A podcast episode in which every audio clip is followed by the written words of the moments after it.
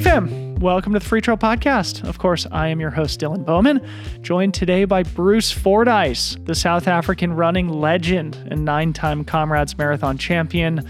Bruce is an amazing person, a great conversationalist and has so many incredible stories and lessons to share from his life and career. In this conversation, we discuss Bruce's history with the Comrades Marathon, his unique training and race strategies that led to amazing consistency and longevity over time. We talk about racing in the apartheid era in South Africa and the unifying power of sports. We discuss the moment where he knew his professional running days were done and why he continued to compete after his prime years were behind him. We also talk about his remarkable prediction about fellow South African Ryan Sandes winning Western States when Jim Walmsley broke his 50 mile world record and a lot more.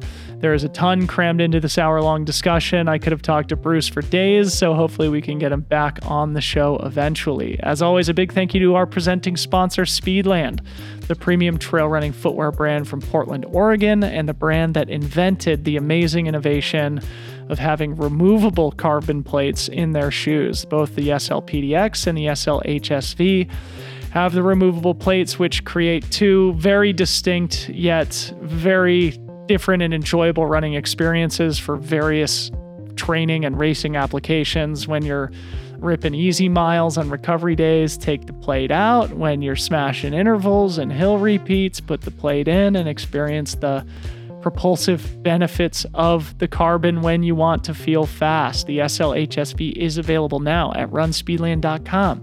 Go check it out. Use code FREETRAIL10 for 10% off your order while supplies last. Hint, hint.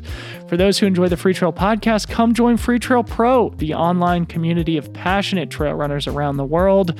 I'm building a whole new catalog of new training plans for runners of all levels and races of all distances right now. We also have an amazing Slack community with hundreds of trail runners sharing wisdom and insights for the trails. We do community Zoom calls every single Wednesday. We have a member only podcast, Rest Day, that comes out every single Monday, and a lot more benefits. We have a 30 day free trial, so come give it a shot. Visit freetrail.com, click the button that says Join Freetrail Pro, or visit the link in the show notes. We would love to have you on board. Thanks everyone for being here. Hope you enjoy the show.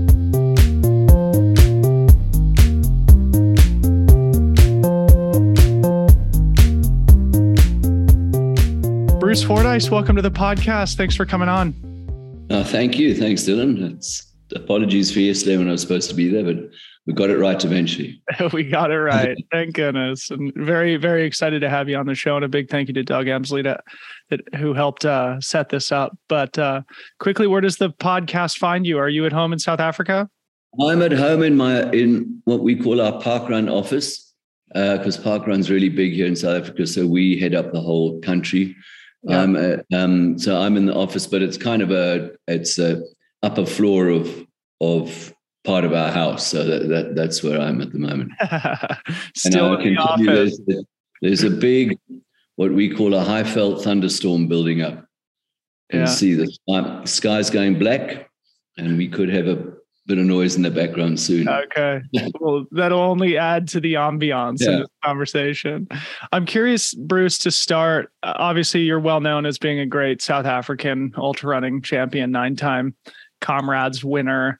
But I read that you were raised in Hong Kong. And so I wanted to start there and maybe allow you to speak a little bit about your upbringing there in Asia and how that's maybe informed the person that you became and the athlete that you became. Um, yeah, so it's not true to say I was brought up in in um, Hong Kong. I, I, I was born there. Oh, my father my father was a soldier in the British Army. He was South African, but because South Africa is part of the Commonwealth, any Commonwealth citizen can become a soldier in the British Army. You just swear allegiance to the crown. So he wanted to see the world. So he was posted to a regiment called the Gurkhas, who were based in Hong Kong. But then I probably spent most of the earliest time of my childhood in Singapore and Malaya, as it was in those days. Hmm. And then I went to school in England. So I went to school in Canterbury in Kent. And then eventually, when my father retired from the army, um, we returned to South Africa. So, and a kind of rest of my upbringing was Johannesburg. Okay. Well, uh, yeah, thanks for the the quick background, and it's yeah. good to understand a little bit more about that. Did did that sort of lifestyle of you know being the son of somebody who's in the army and bouncing around between sounds like Europe mm-hmm. and Asia and South Africa, mm-hmm. did that inform or influence you know the lifestyle that you pursued athletically or personally? Um, I don't think so. It, it probably it's probably turned me into somebody now that we've been living my wife and I and our family have lived in this house that I'm in now since 1988. So maybe it, it, it made me not want to travel around too much anymore. After yeah. you know, you make friends and you lose friends, and you make new friends and you lose them. You know, so yeah, kind of I'm here. That's it. Yeah. Um, well, not that I don't travel. I mean, I travel a lot, but it's it's kind of this is it. I can see because of what's happening with property market and stuff like that yeah. That one day, the, the one day the neighbors will notice there's just a really horrible smell coming from our house, and they'll find out that we both dead. you know, we'll die here probably. Yeah. yeah. yeah. Well, hopefully not for many, many years. No, no, uh, not for a while yet. Don't intend to yet. Yeah. Before we get to comrades and the running stuff, I'd love to also allow you to talk a little bit about you know, sort of your career coming up sort of before you achieved this fame as being a multiple time comrades finisher. I know, or I read also that you were sort of involved in mining and archaeology and things like that. So I'd love for you to sort of talk a little bit about how um, that. So I do, I do know from the running point of view, I was very influenced by the 1968 Olympic Games because okay. I was at school in England then, and we had television. We only had black, black and white in those days, black and white TV. Um, but the 68 Olympics made a big impression on me because they were quite a they were quite a breakthrough Olympics. If you look at some of the stuff that went on, like um, that the emergence of the East Africa as a major power, you know, people like Kip Keino and, and Naftali Temu and Mamo Wolde.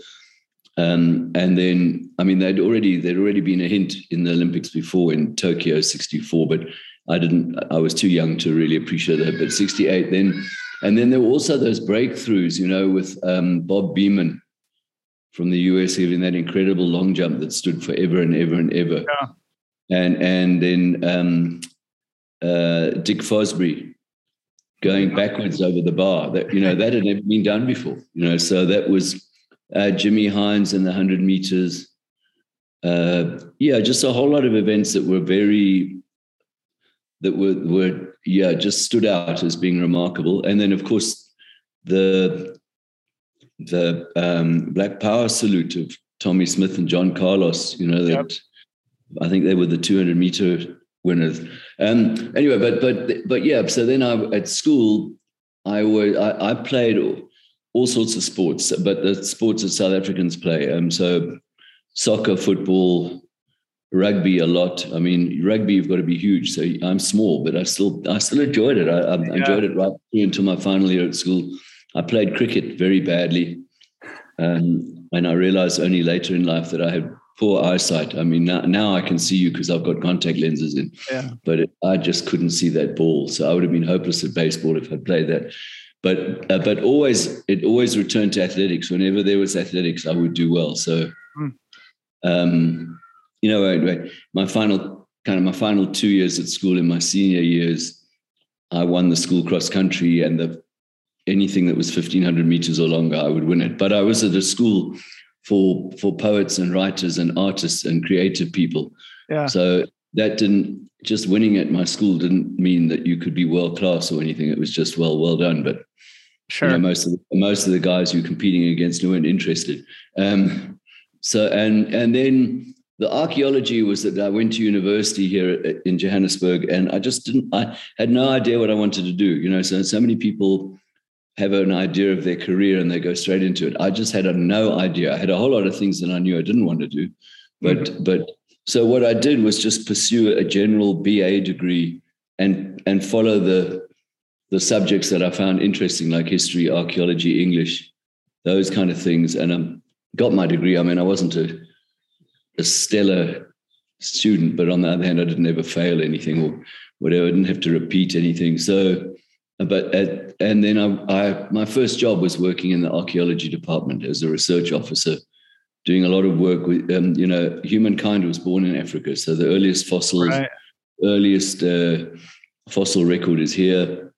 stretching up the Rift Valley, but I also worked in Bushman San rock art.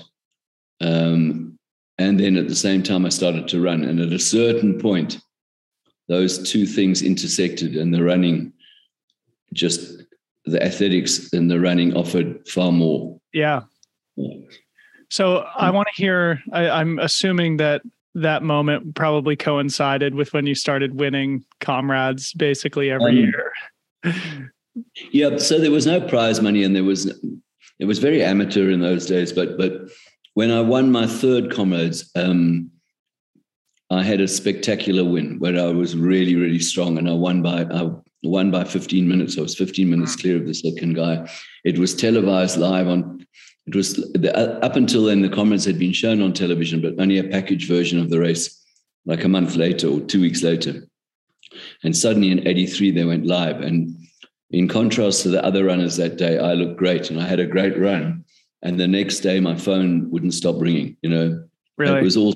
I saw got a, a television endorsement, and even though it was very amateur, you know, there was a lot of below the table stuff where people would say, "Well, if you wear our shoes, we'll pay you X a month." And sure. You know, and, and, that and that started the next day. So and that was kind of it. I just knew, yeah, that that was the way to go.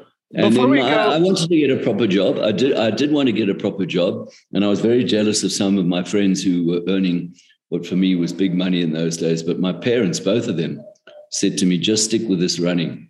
Yeah. Because wow. in fact, my my mother's words were, "You are uncommonly good at very long distances, and you need to keep doing it because the stuff is going to come from that." Yeah. yeah, yeah it's always good to pursue things that you're uncommonly good at. Before we get to more of your mm-hmm. story with comrades, of course, well, you're going to be speaking to a mostly American audience here and hmm. mostly a trail mm-hmm. running audience. And so I'd love for you as, as, sort of an unofficial ambassador for the race to explain a little bit about the history of the event in. Mm-hmm. South Africa and the significance to the sporting culture. So I'm trying to think, at the risk of exaggeration, the comrades would be like the Super Bowl that, but not as big. Obviously, the Super Bowl is massive, but it would be the same in the country, and that the whole country stops to watch it, mm-hmm. and they will watch it on television. Even people who are not one iota interested in sport.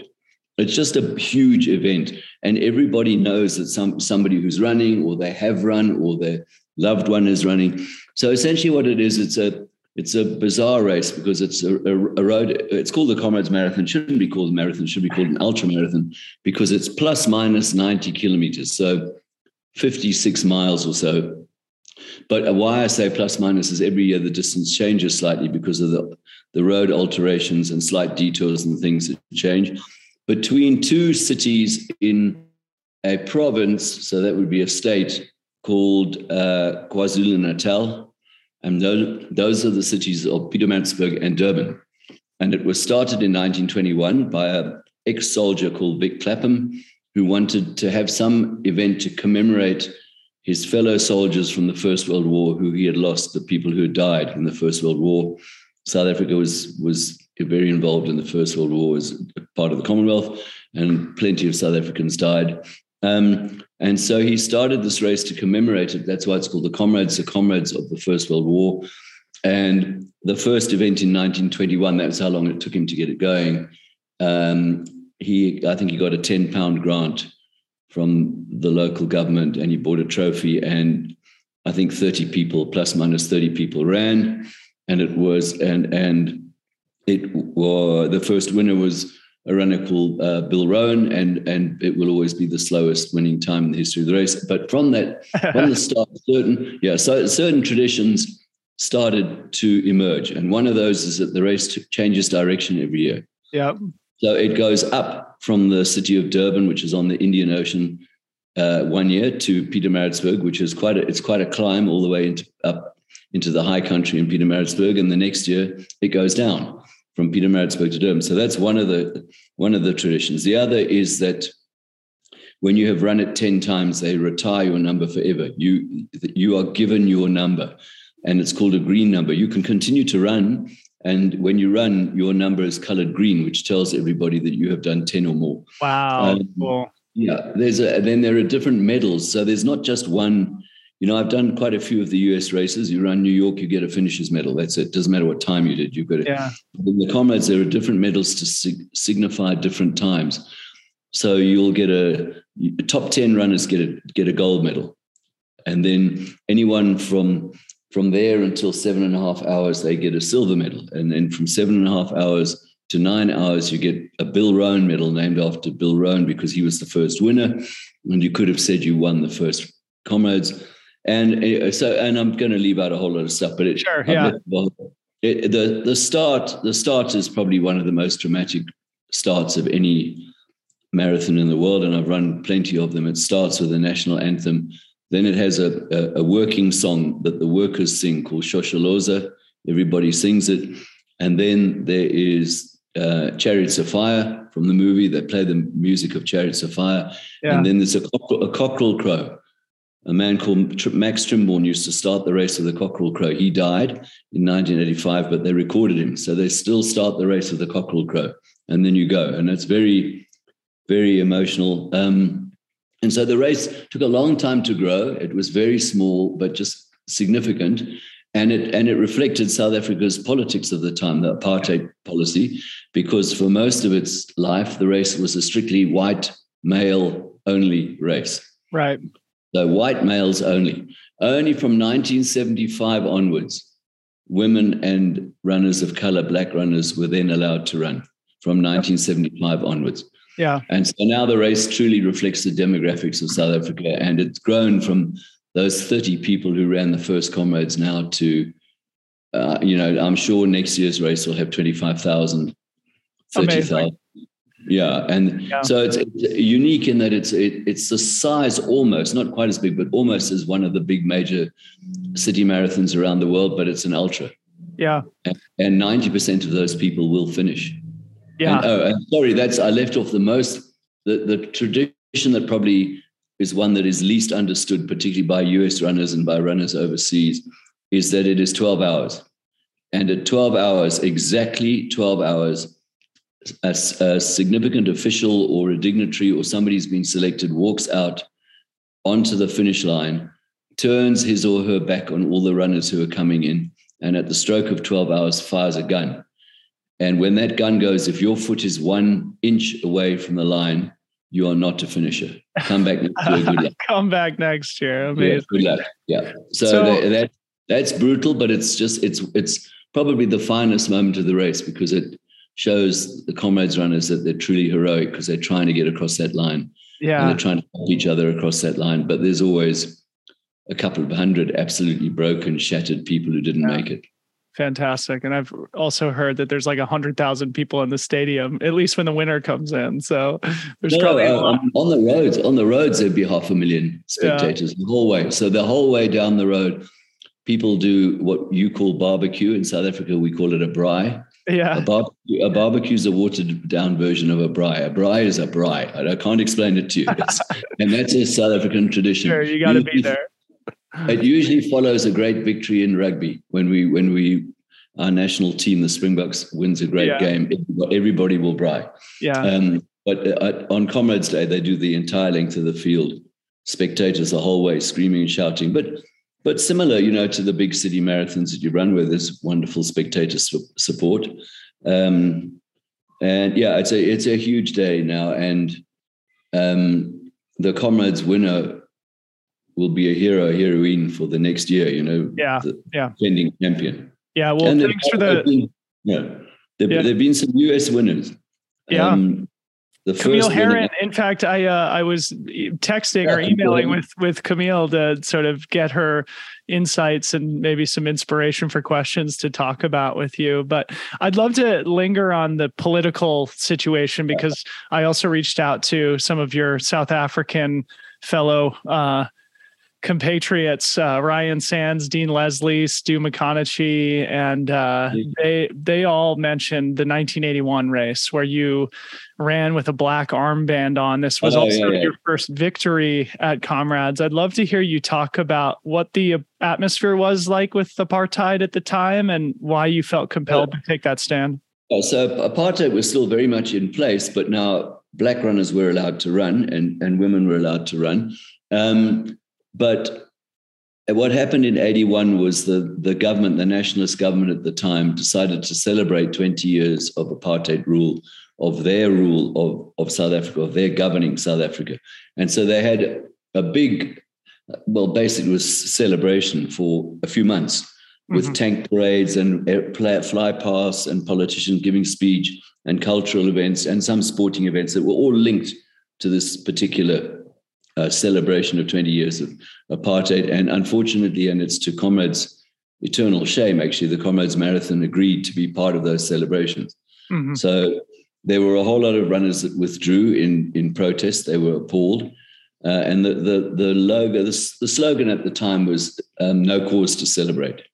There was no cause to celebrate. We were the polecats of the world we were isolated. We couldn't compete internationally. We had to turn inland. You, you were always, if you were traveling overseas, you were embarrassed to say you were a South African. Yeah. You said you were, you pretended you were an Australian because our accent to most other people is similar. Yep. Um, and so, um, uh, yeah, so that was, a, and obviously we had a, appalling, uh, people were dying in detention.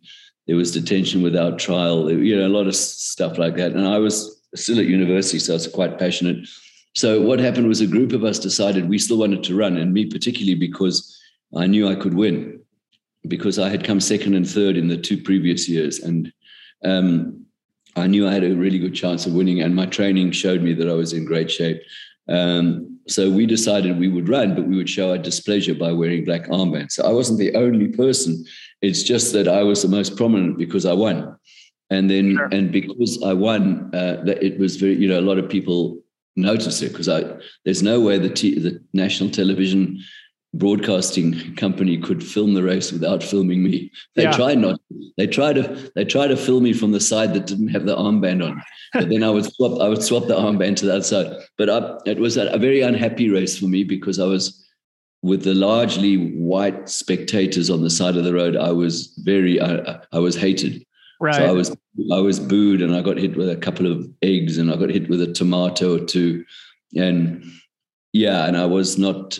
I was dis, intensely disliked for what I did. But what happens um, is that uh, late in later years, you know, I, I found out that the the political prisoners on Robben Island they were they were absolutely amazed that there were white people running the race who were was standing up for them. So Wow. In many years later, I received a like a state president's award from Nelson Mandela, and I think largely because of that stand. You know, once he was released. But but what happens with, as we know, with all winners is. So people hated me. The following year, I remember when I was running, a couple of people shouted, "Where's your black armband today, Fordyce?" And I always used to put my hand on my heart and say, "It's right here in my yeah. heart." Um, okay. But but then what happens when you win for the second time and then you win for the third time? Everyone starts to love a winner. You know, you know where you see it quite often. You see it in things like the tennis, where you know no, the the new champion, no one likes them because they still they still like the old guy or sure. the old the old champion. But then gradually the new one wins the hearts of people. So that that kind of was my story. You know that, that then after by the time I'd won the third time.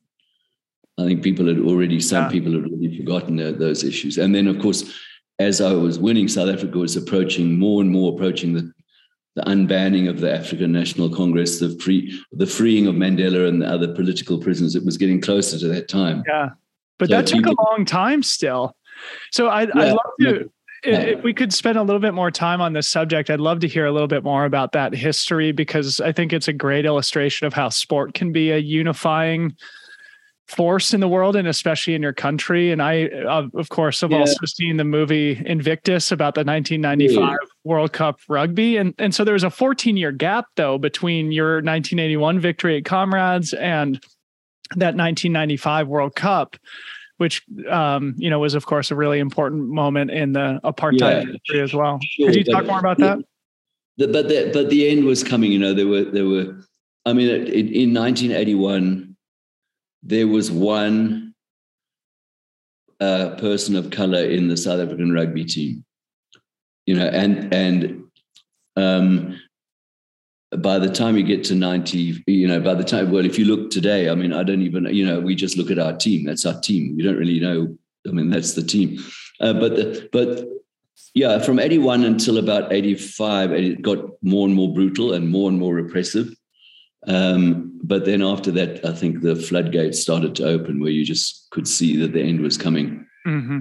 of the system of apartheid. And 1990 is the unbanning of the ANC and the and the freeing of Mandela and that. So I still won that, comrades. In 1990 was my last comrades win. So I kind of just touched in that era of freedom, so to speak. Yeah. Amazing. Well, it's uh, an incredible history, and I think, uh, like I said, a great example of how sport can sometimes be yeah. uh, a unifying force um, and something that helps inspire people towards justice and what is right. Well, so, I'm sure you saw in the movie Invictus probably the the the the greatest move that Mandela made was to wear it was to wear a South African Springbok jersey yep. onto the field to meet the teams you know that was just absolutely mind-bogglingly clever. Yeah. In one in one move he he he had all the right wingers who would have hated him would have said oh well he's not such a bad guy. Look at yeah. that he's you know and in the other that other was move, kind of his brilliance as a leader wasn't it? Was yeah to he was unify he, he, yeah he had a special touch for everyone I, I once boarded a plane with him. We would I, I i missed my flight um, I missed my flight from a place called Port Elizabeth to Johannesburg, but I got there late, and and the check-in lady said to me, "You know what? You're very lucky because the flight hasn't taken off, and we've got a VIP who's flying, so you can go and join the VIP because we're about to call him out to to board the flight." And it was Mandela. So I, I walked. This is this is the man. So we walked towards the plane on the tarmac on the apron towards the plane, and all the people were looking out the window and Mandela and I, he's, he was very, he was very tall, much taller than me. We talking away and we chatting away as we walk. And he said to me, Bruce, I wonder, I bet you all the people in the plane are saying, who's that funny old gray-headed man with the famous Bruce Fordyce? yeah. wow. Yeah. Amazing. Yeah. Yeah, thanks for thanks for talking about that a little bit. I think the intersection of sports and culture and politics is a really interesting thing to talk yeah. about, and you were, were certainly at the intersection of that during the height of your career. Let's talk more about comrades specifically. I know you had a very successful formula with your training that you were uh, that you implemented very successfully over the course of your yeah, even, consecutive victories. And uh, I'd love to hear you kind of talk about it because I think you've also exemplified just longevity and health span in your running career. And that remarkable consistency of eight victories in a row probably indicates that you had a really smart approach to your training. I'd love to hear you reflect on that. Yeah. So, so it wouldn't so much be a, uh, my training. It was that I, I think I was, it was my racing. If I have one criticism of the modern runners, they run too many they just run too many, and eventually, it, you know, you everyone thinks they can reinvent the, the wheel, and they can't. Sorry, they don't run too many; they race too many. Okay. And especially these these insane ultras, 100 miles and trail races and stuff. You have to be selective. You you have to you have to ration yourself to a couple of a, a couple a year. If you do that, you will get the results every time. If you learn how to peak, you will get the results every time. But there's so many who, you know, and I don't want to be getting in the way of spontaneity, but they just, they will just say, oh, yeah, come on, let's go and do that race. I mean, we get it here in South Africa. And then they wonder why, when they get to the one that they really want to do well at, they're dead when they get there and, and it doesn't work. Why? You know, and it's because you're just overdoing it. You're just, that's it. So I used to kind of choose two ultras a year and in the latter part of my running career, only one. You know, mm-hmm. I would do in those days. I would run Comrades, which was the end of May, and then they had a race which sadly no longer exists called the London to Brighton, which is the same, almost the same length as Comrades, and that was beautifully positioned in October, first weekend of October. And I would run it, and I would run those two, and I'd recover from the one, and then slowly build up for the second one. So, I think that that was probably it. Also because I hit on a on a good training formula I stuck to it. I tinkered with it a little bit. You know, you'll change it a bit here and you think, I need a couple more long runs, but maybe, but basically that was it. And I just, it's funny you should ask that because here's, here's my very scientific, I'll show you. This is a, my very scientific, very, here you go. This is, this is, that's, that's my training diary. Here's the training log. What year is that from? This is 1985. Okay, so there you are. The, the red, the red is a race. Yeah, okay. The red ink is a race. And this is actually 80, 1985 comrades. So, and, Bruce, and that, that notebook belongs in the Smithsonian or some very special history museum. And then I'm really strange because I would also do, but the, but what happens is then I could go back and refer to those the next year and see what I did. So there is all my I mean, here you are. Here's how here's how I logged all my kilometers. Yeah. Fantastic. Thank yeah. you for showing that to me. I mean, that, that again, that thing belongs in the yeah. running and sporting well, uh, whole, history museum. I got a whole pile of them. It's older than I am. It's older than I am. So. Yeah, yeah, yeah. But I've got, you know, that's the ridiculous thing. That's 85. But but at my feet, at my feet is is is 2022. Okay, great. So you're still so doing it the old fashioned way. Pen and paper. Yeah, yeah. I can't I can't look it up and because then I won't be able to find it and one day I'll lose it all. you know. That's Some great. Of those pages are quite interesting because they the ink is all blurred because I was writing down and then a, a bead of sweat would go and land on the page and, and make the ink run. Yeah.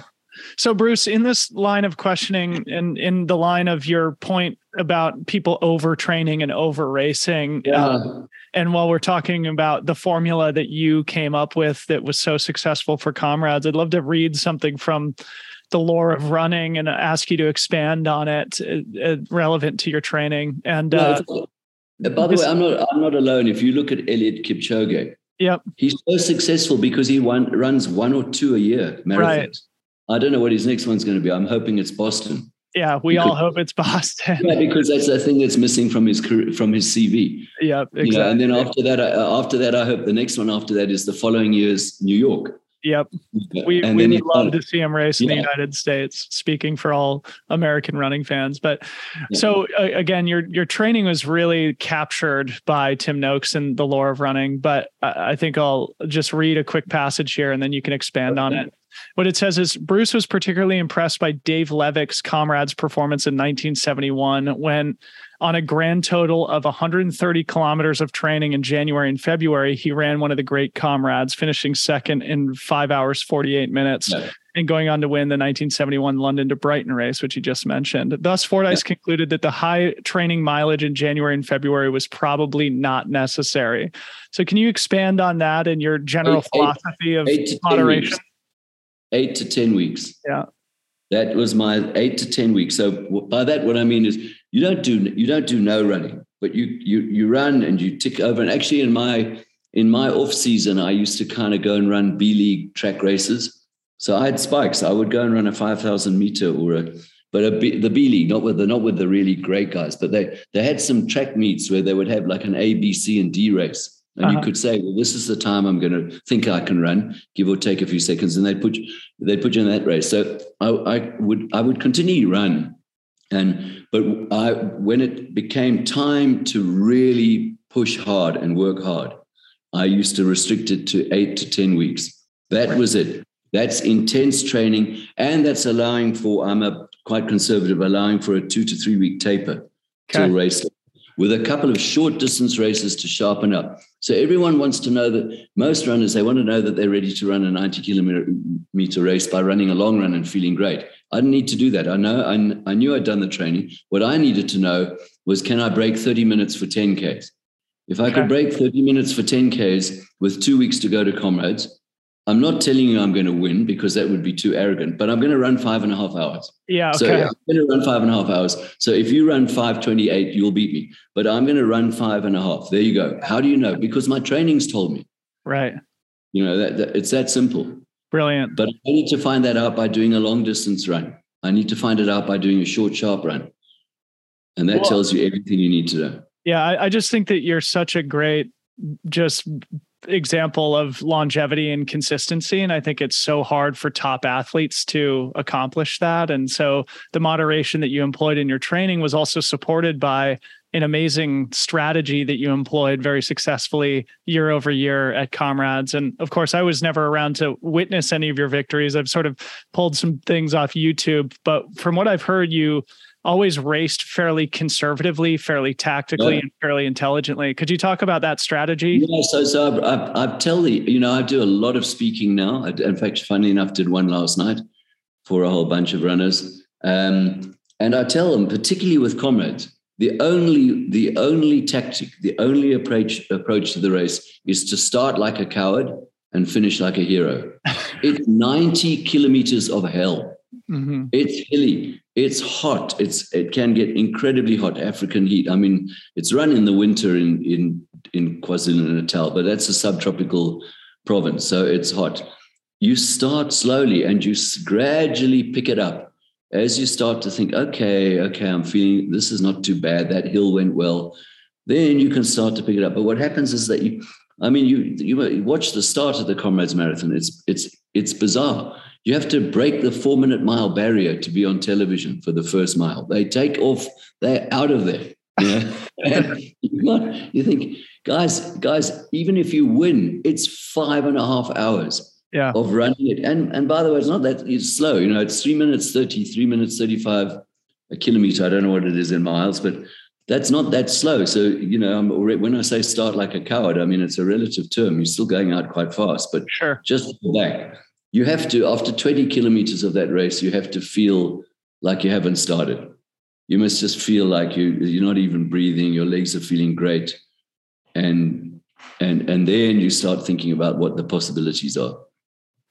So, how many of your victories were come from behind victories? Because I know that you were famous for shaking hands with the leader as you passed them to to secure another championship. how many of those were come from behind? I I'm trying. I think almost all. Wow. Almost, almost. Um, yeah, and and I was able to run negative splits, so I could run the second half faster. Yeah. But not that much faster, but I could run it faster. So I'm trying to think. Well, yeah, in 1982 there was a lead bunch, a lead bunch of runners. It was a down run, and we were all together in a group. And then eventually, on this one steep downhill, the def- the down run defending champion, I'd I'd won the year before, but I hadn't won a downrun. Alan Robb took off. He just took off on one of the downhills. Yeah. And so you had about 10 seconds to make up your mind. Going with him or you were going to wait? and it was 30 k's to go and i just thought no i'm going with him you know so the, the, and then we we were in the front from quite early on but i think just mm. with 30 to go but the best time to take the lead in any marathon is as close to the finish as possible sure you know you want to be in the lead or why would you want to be in the lead you know i used to lead, i used to love that idea of, of leaving some of my opposition out there as they say just hanging them out to dry for a few hours just leave them out there for a few hours. They, they know I'm two minutes behind. I'm not far behind. I'm two minutes yeah. behind. Worst, worst scenario, three minutes behind. So I'm there. If I if we have a long straight, but I can see them, but I just leave them there. Sure. They've got the TV truck. They've got the lead vehicle. They've got all the press taking notes. They've got the crowd going mad, and you're just hiding away happily, uh, you know, almost camouflage, waiting yeah. for them, waiting to make the move and the, and to be in the front for so long, I can't imagine what that must be like.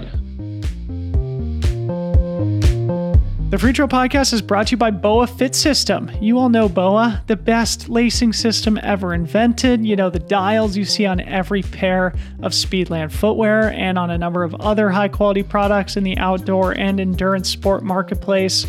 BOA dials ensure the best possible fit and therefore the best possible performance and experience while you are out ripping on the trails. The Li2 dials are what we use on the Speedlands, which offer incredibly customizable fit. You can tighten and loosen them to very precise increments on the fly, all without tying silly shoelaces. Seriously, it's 2022. Who ties their shoes anymore? Once you go BOA, you never go back. These dials will change your life and make your feet much happier. For those who live in Colorado, we'll be doing a live podcast at the beautiful BOA headquarters in Denver in November. Uh, so stay tuned for more details on that. In the meantime, to learn more about BOA, visit boafit.com. Follow them on Instagram at BOA. Thanks to BOA for their support. The Freetrail Podcast is brought to you by Gnarly Nutrition. Are you tinkering with your race day nutrition strategy? Are you finding that the nonstop consumption of energy gels and chews leaves you with intense taste fatigue and sugar overdose? Well, I have some advice for you, something I've done for years now. That is, drink your calories. I've tried everything on the market, and I am here to tell you that not all drink mixes are created equal. The Gnarly Fuel 2O drink mix is by far the best that I've tried for both taste and energy supply. The Fuel 2O is the bomb, especially the cherry cola flavor. That is my absolute favorite. It has all the carbohydrates, the electrolytes, the amino acids to power you along your trail adventures. Two more things that make it amazing. One, it is NSF certified for sport, so you don't have to worry about unintentionally ingesting any banned substances. And two, they come in both multi serving bags and single serving pouches. I typically use the big bag, but in case I use a single serve stick in a race or a long training run where I need to refill my bottles, the sticks are actually easy to open. It's a miracle. We've all fumbled with drink mix pouches that are impossible to tear open on the run. Is there anything more frustrating? Well, Gnarly somehow solved for that too. So go grab some Fuel 2O drink mix at gonarly.com. Use code FreeTrail15 for 15% off your purchase. GoNarly.com. Use code FreeTrail15. So, winning the race eight years in a row from 81 to 88, why didn't you come back in 1989? Because what happened was that the one we we South Africans were arrogantly saying that at that kind of 100k eh, distance, 50 to 100, we're the best in the world. You know, and we had some magnificent runners. I mean, Frith van der Merwe, world record at 50k in the Two Oceans, which is a 56k race we had in Cape Town. Uh, Thompson Magawana, world record at 50Ks. I ran some pretty fast times for 90. Um, and then we had incredible Wally Hayward at the age of 80. 80 years old, he ran a 945 up comrades. That means he, he beat that cutoff gun by two and a quarter hours. So we were, we were saying we're the best in the world. And, the, and, and rightly so, the answer was coming back from Europe and from the American runners. Yeah, but none of you have got 100K time. Yeah. You don't have a 100K time. How can uh, you say 100K uh. is the standard distance? Give us a 100K time. So what we did is in 1989, we put on a 100K race and we invited all the top runners from around the world. So uh, Barney Klecker came from the USA, Stefan Fechner from Canada. They, quite a lot of the top runners came from all over the world.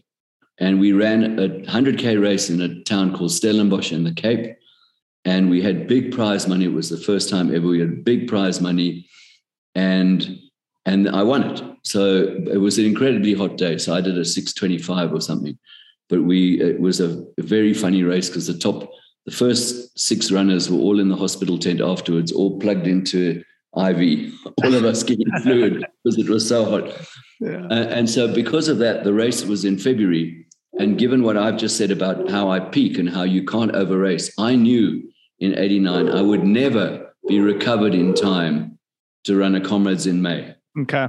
And there were some people who thought they could, and they got found out in Comrades because Comrades is a very selfish race. It's so brutal that if you mess around with other distances and other races too close to Comrades, you're going to get what we call in South African terminology a big club. That's a big yeah. whack.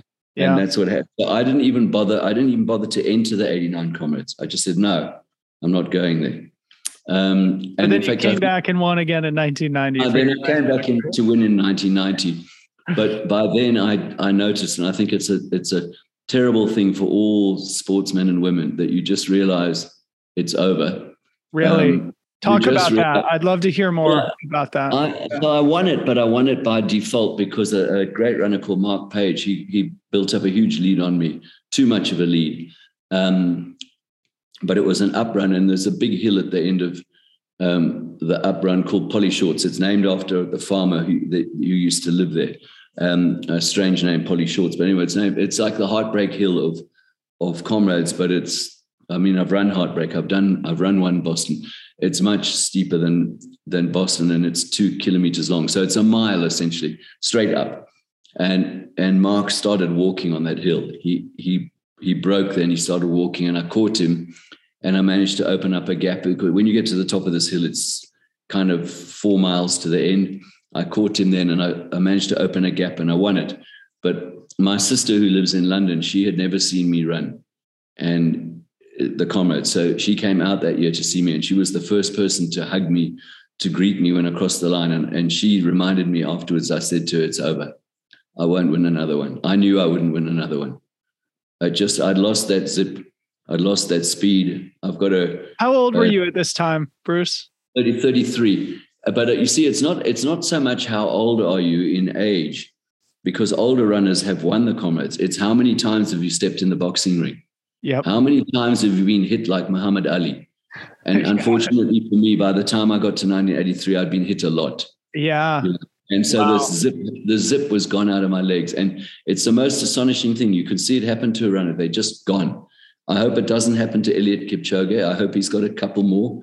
But you're going to see one day it's just not going to happen for him. Sure. And then, and then your response is you go back and you think, no, it's just being lazy. I've got to train even harder. So you train even harder, and the following year you have an even worse result. Yeah. Because over. You know, it, you, I mean, I've got a great friend who was uh, who was at university with me, Gary Bailey. He's well known in the UK because he was the goalkeeper for the football team Manchester United, and he was goalkeeper for England in the football. And he just said one day he was diving to save a shot at goal and he didn't save it. It bent the tips of his fingers back and it went in. And he said, I realized I'm just not quite as sharp as I was last season. Wow. And he kind of planned his retirement. From then on, he knew I'm just not diving as far across the goal as I used to. And yeah. it's going, well, I would have stopped that one two years ago.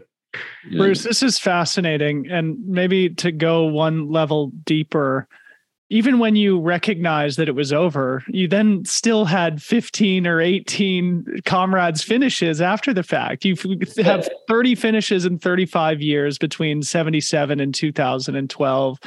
Talk yeah. about when you realized that it was over, like keeping the love of running, because I don't think that's yeah. all that common, especially with athletes of your level. Um, I, I just could never not run. And so I, what I said at the time, i am giving myself permission to be slow. I don't care if I'm slow. I just want to be out there, and I love it. And um, and I think the other runners that I don't want to use the word ordinary, but you know what I mean. The, the kind of the runners who can never win, they really enjoy seeing someone like me there. And and I'm further back in the field. I'm talking. I'm giving them advice. I'm chatting to them. And I could never. I mean, if I stopped my family would put me down like an old dog because I would be so grumpy. I'd become an alcoholic and I would just, oh, it would be uh, too awful for words. And yeah. you know, the, the only thing is, eventually at Comrades, I made a decision to stop eventually because I was I was badly needed in the commentary box. Yeah, I've got more to give in the commentary box because I know the race so well. I know the history. I know every inch of the the road, so it was better. And I couldn't have chosen a better way to end it because I finished my last comrades with Zola Budd. Okay. I caught I caught Zola with 20 Ks to go that year. And she had gone out ahead of me. It was her first comrades. It was my 30th. And I remember thinking, how can you do that, Zola? You know me. I'm experienced. What are you doing ahead of me? And I went straight past her and I'd gone past her and I thought, don't be stupid. I stopped. I said, if you're not going to win, the, this is the greatest marketing opportunity of a lifetime. You finish comrades with Zola, the crowd's going to go mad, the press is going to go mad, and it was right. We got we were the we were this all the newspapers was a big photograph of me giving Zola a kiss on the cheek when we crossed the line. Yeah, and the poor the poor runner who won it was I think Ludwick Mamabolo who won that year. He got a little mention, but like this, he was so angry with us. um, yeah, so that was kind of, but I'm I'm still, I mean, I still run, and you know, you mentioned park run. That's now my that's yeah. now my passion. Five Ks free on a Saturday morning, and we we should call it park walk because most of our uh, many of our people walk. Sure. And I still try and run that thing, and I will try and win my age group, you know, whatever. And I Great. and I love it. I've I mean, done four. I've done 453 park runs now, something like that. Wow. Yeah, I'd love to. I don't know if we'll have enough time to talk about park run, and I do want to spend a little bit of time talking about trail and some specific, really um, important uh, anecdotes. Uh, Ryan Sandes, who's a really good old friend of mine, uh, we sort of came up in the sport together, or around the same time. He always tells a story about how when you were doing a book signing, you signed a book for Ryan Sandes that said to Ryan, a future Western States champion. Yes. This is well before he made that prediction a reality. I'd love for you to maybe share a little bit more about that anecdote. But also, I, I heard that you were on the start list at Western States one year. So if you could talk about yeah. that interaction with Ryan and also your your uh, failed attempt at Western States. Yes, I, I love the Western States. I went back in 1984, 85, maybe it was 85.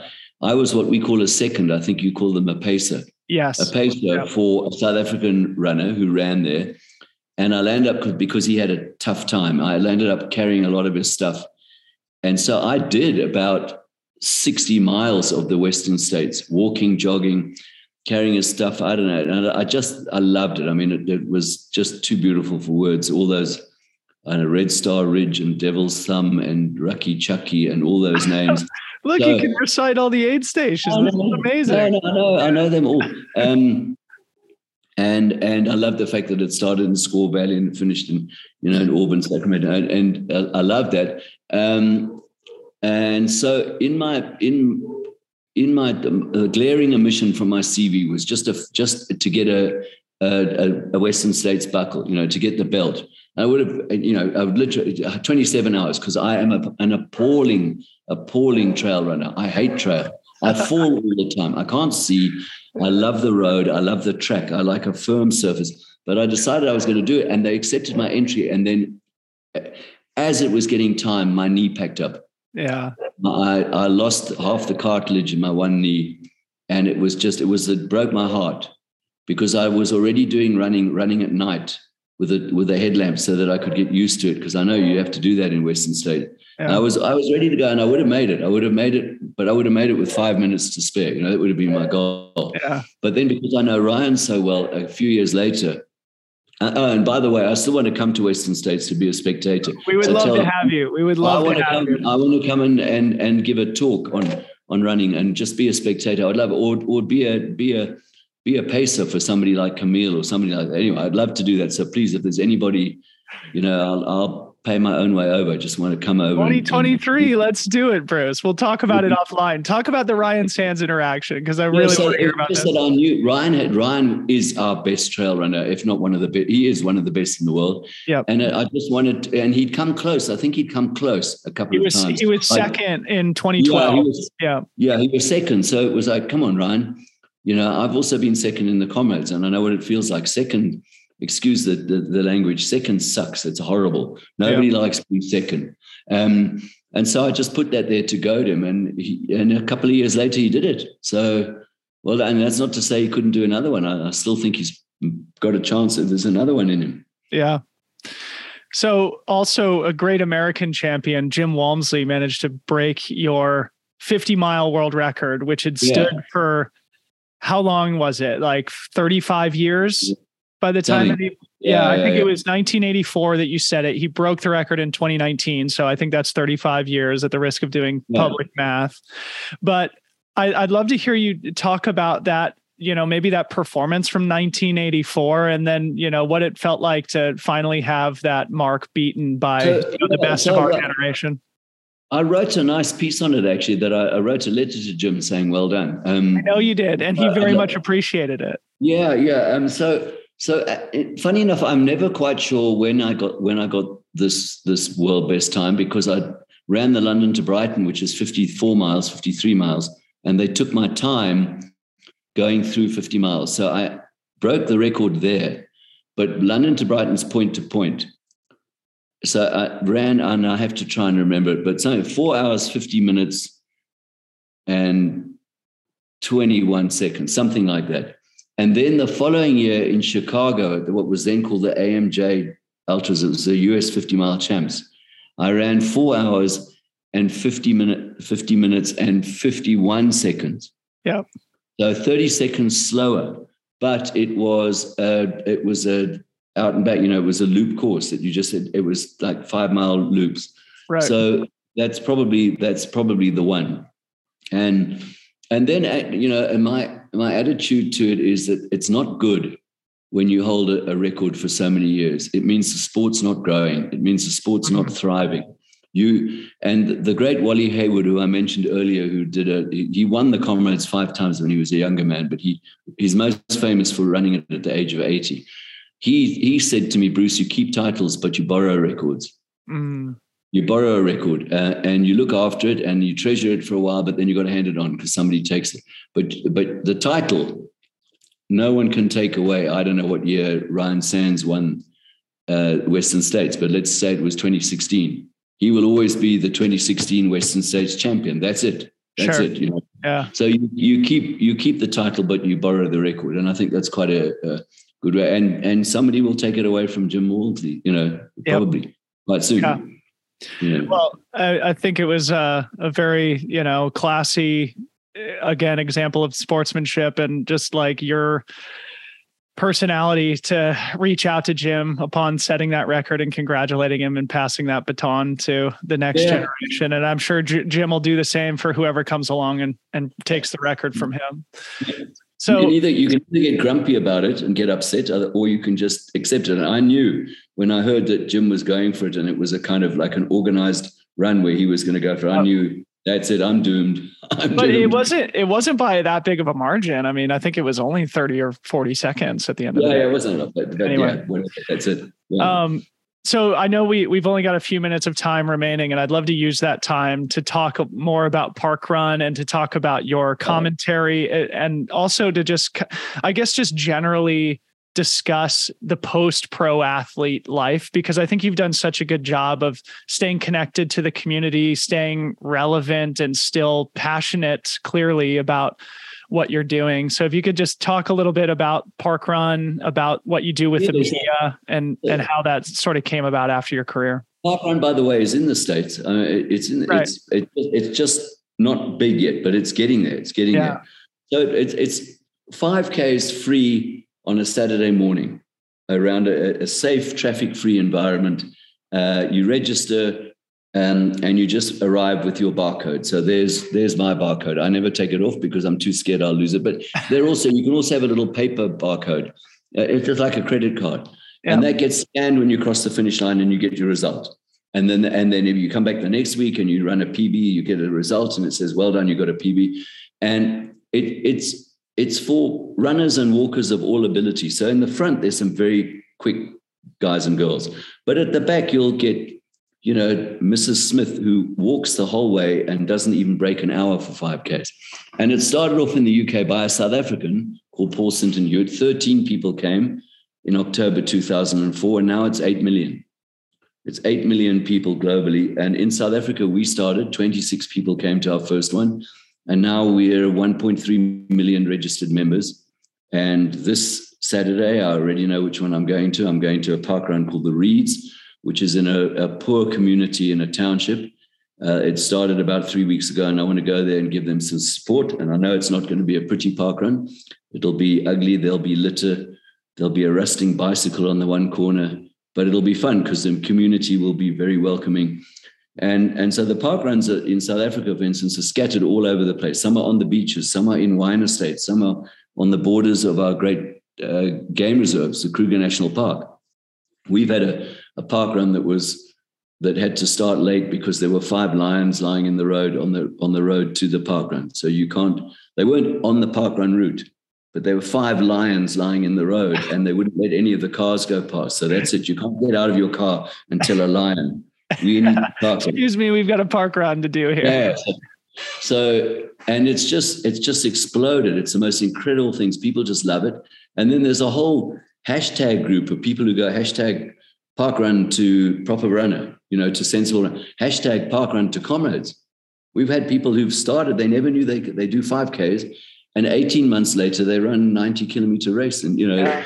you can't believe it. And, but mainly it's about communities about people getting together. And if i had to use one adjective to describe parkrun it's a corny one but the right adjective is happy. People are just really happy to see each other on a saturday morning. Yeah. have a run go for coffee afterwards catch up with each other see you next week which one are you going to do you know and and so it's it's amazing and it's growing it's exploding in the states and in canada so it'll be good to see those grow in fact one which closed down sadly was Crissy Fields Crissy oh, really? Fields Park yeah yeah they had to close it down because park running is always free, and the authorities there wanted to charge the park runners. Uh, but yeah. it had been going for a couple of years, and it was on my bucket list to do it. So I'm a bit annoyed because to do it to do it in the you know looking at Golden Gate would be amazing. Yeah, that is a spectacular setting. Well, let's uh, work together to bring it back, Bruce. Yeah, good.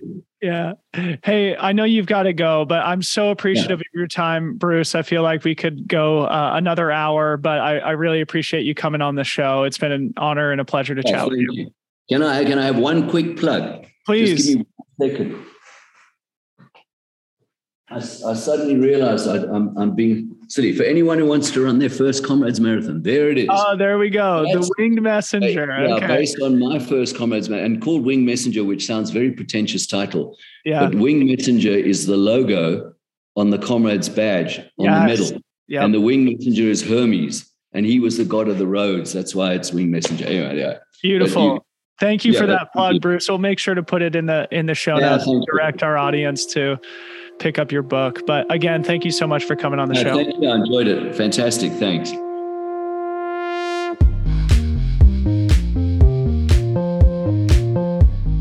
How great was that? Thank you so much to Bruce for coming on the show. A big thank you also to my friend Doug Emsley, who helped me to set this up. Go follow Bruce on Twitter. I have a link in the show notes, along with a link to his book, Winged Messenger, which we talked about very briefly at the end of the conversation. Freetrail Pro members, what did you think? Jump in the Slack for the post show banter. Let me know what you enjoyed, where I could do better, who you want to see on the show next. Absolutely love the conversation and the insights that come through Freetrail Slack. Big thank you to our sponsors, Speedland. Runspeedland.com. Use code FreeTrail10 for 10% off the SLHSV. Gnarly Nutrition. Go gnarly.com. Use code FreeTrail15 for 15% off the best nutrition products in the game. BOA. Visit boafit.com to check out the best fit system on the planet. That's it for this episode. We have a few huge ones coming down the pipeline. The racing season is sort of winding down, but the pod never sleeps. Excited to chat with you all again very soon. Love you so much. Bye bye.